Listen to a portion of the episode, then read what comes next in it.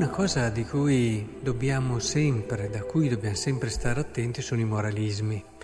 Quando eh, ci portano a concentrarci sulla norma e a trascurare le persone. Soprattutto ci portano a non cogliere il senso e lo spirito della norma.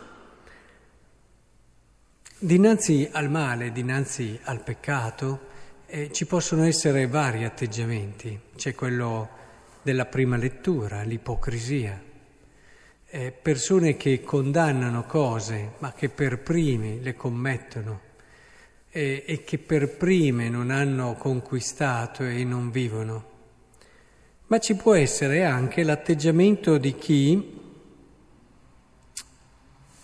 condanna l'altro anche se magari si è comportato in modo diverso.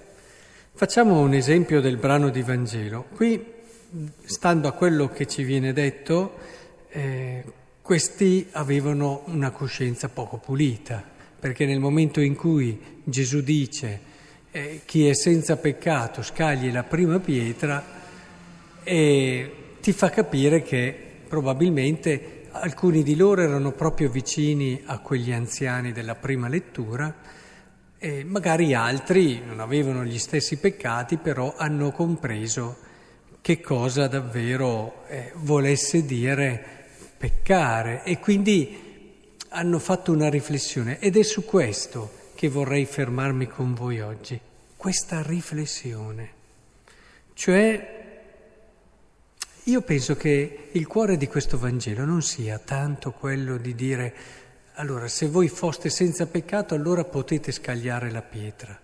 No, è quello di farci capire perché io non ho peccato, con che spirito io non ho peccato. Questo è il cuore, secondo me, del messaggio di oggi. Cioè, facciamo un esempio. Certe dinamiche, qui stiamo parlando della, dell'adulterio, parliamo della castità anche in generale, se volete. Perché si è casti? Proprio per avere il grande rispetto delle persone che hai davanti e di tutte le persone in generale. Cioè tu hai il senso del mistero dell'altro e cerchi di essere casto per crescere in questo rispetto e non ridurre mai l'altro ad oggetto un oggetto che serva a soddisfare un tuo bisogno, un tuo piacere.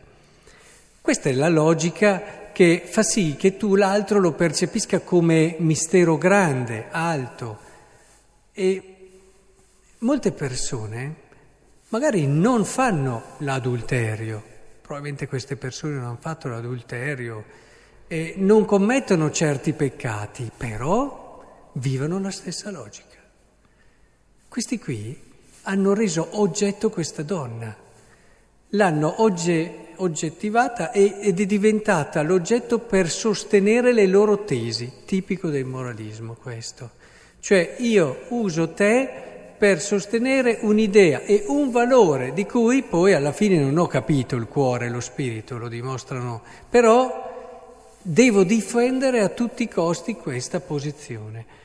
È per questo che quando ci si schiera in questo modo eh, si dimostra che non si è entrati nello spirito della legge e la si vive male.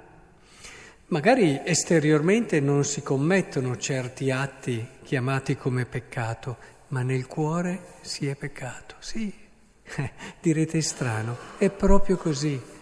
Quanti credenti esteriormente non commettono il peccato, ma ce l'hanno dentro la logica del peccato, perché tendono a schierarsi, a giudicare, a prendere le distanze dagli altri, a fare le crociate, a schierarsi in un modo che indica che hai la logica del peccato nel cuore, non la logica del Vangelo, che invece, strano, Gesù si comporta in modo diverso, anche lui evidentemente non ha peccato, ma a differenza di loro che magari appunto non hanno fatto tanti, però si ergevano contro, lui dice Donna, dove sono? Nessuno ti ha condannata?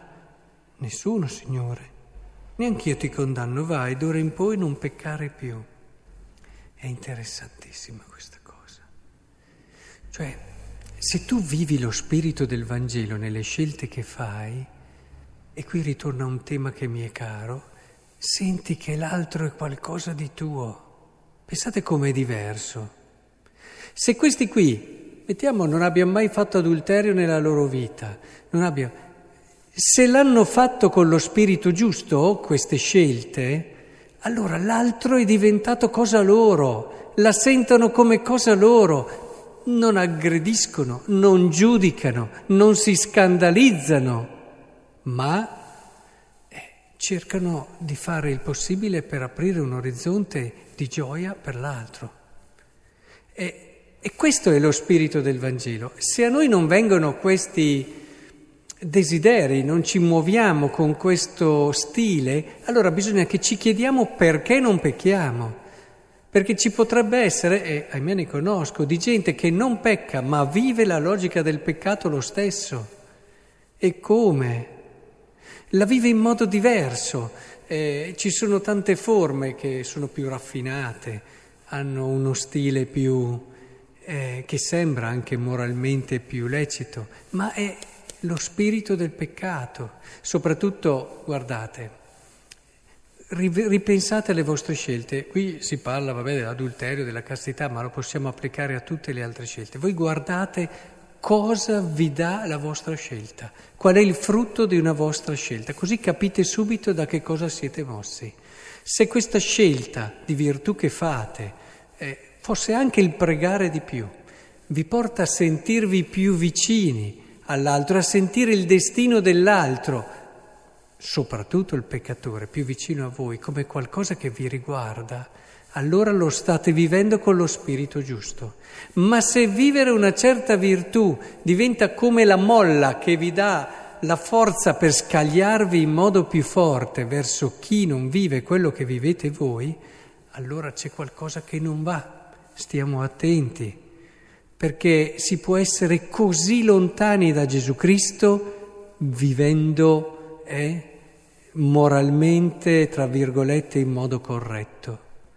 Eh, in fondo i farisei sono un esempio che abbiamo da duemila anni davanti, ma che a volte rischiamo di ripercorrere come strada senza rendercene conto. Quindi questo credo che sia molto importante. Perché faccio le mie scelte? Perché decido di essere più sobrio e povero? Perché decido di obbedire? Perché scelgo di, eh, non so, di non criticare, non fare le chiacchiere?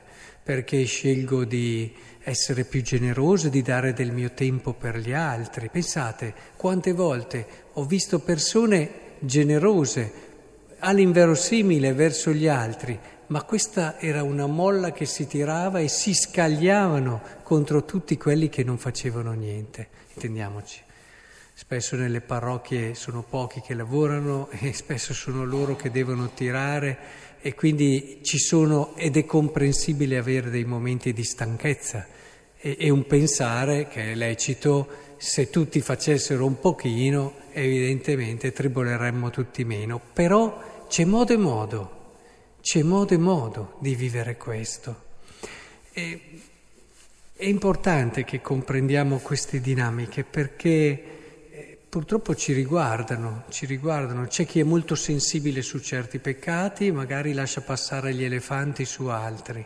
C'è chi, insomma, è, è un lavoro continuo quello che dobbiamo fare su noi stessi per cercare di entrare in quella che è la benedizione del Vangelo quella che viene chiamata la buona novella del Vangelo. Certo, è una buona novella, ti fa vivere meglio, ti fa vivere bene, ti apre, ti dilata il cuore, ti fa vivere come Dio.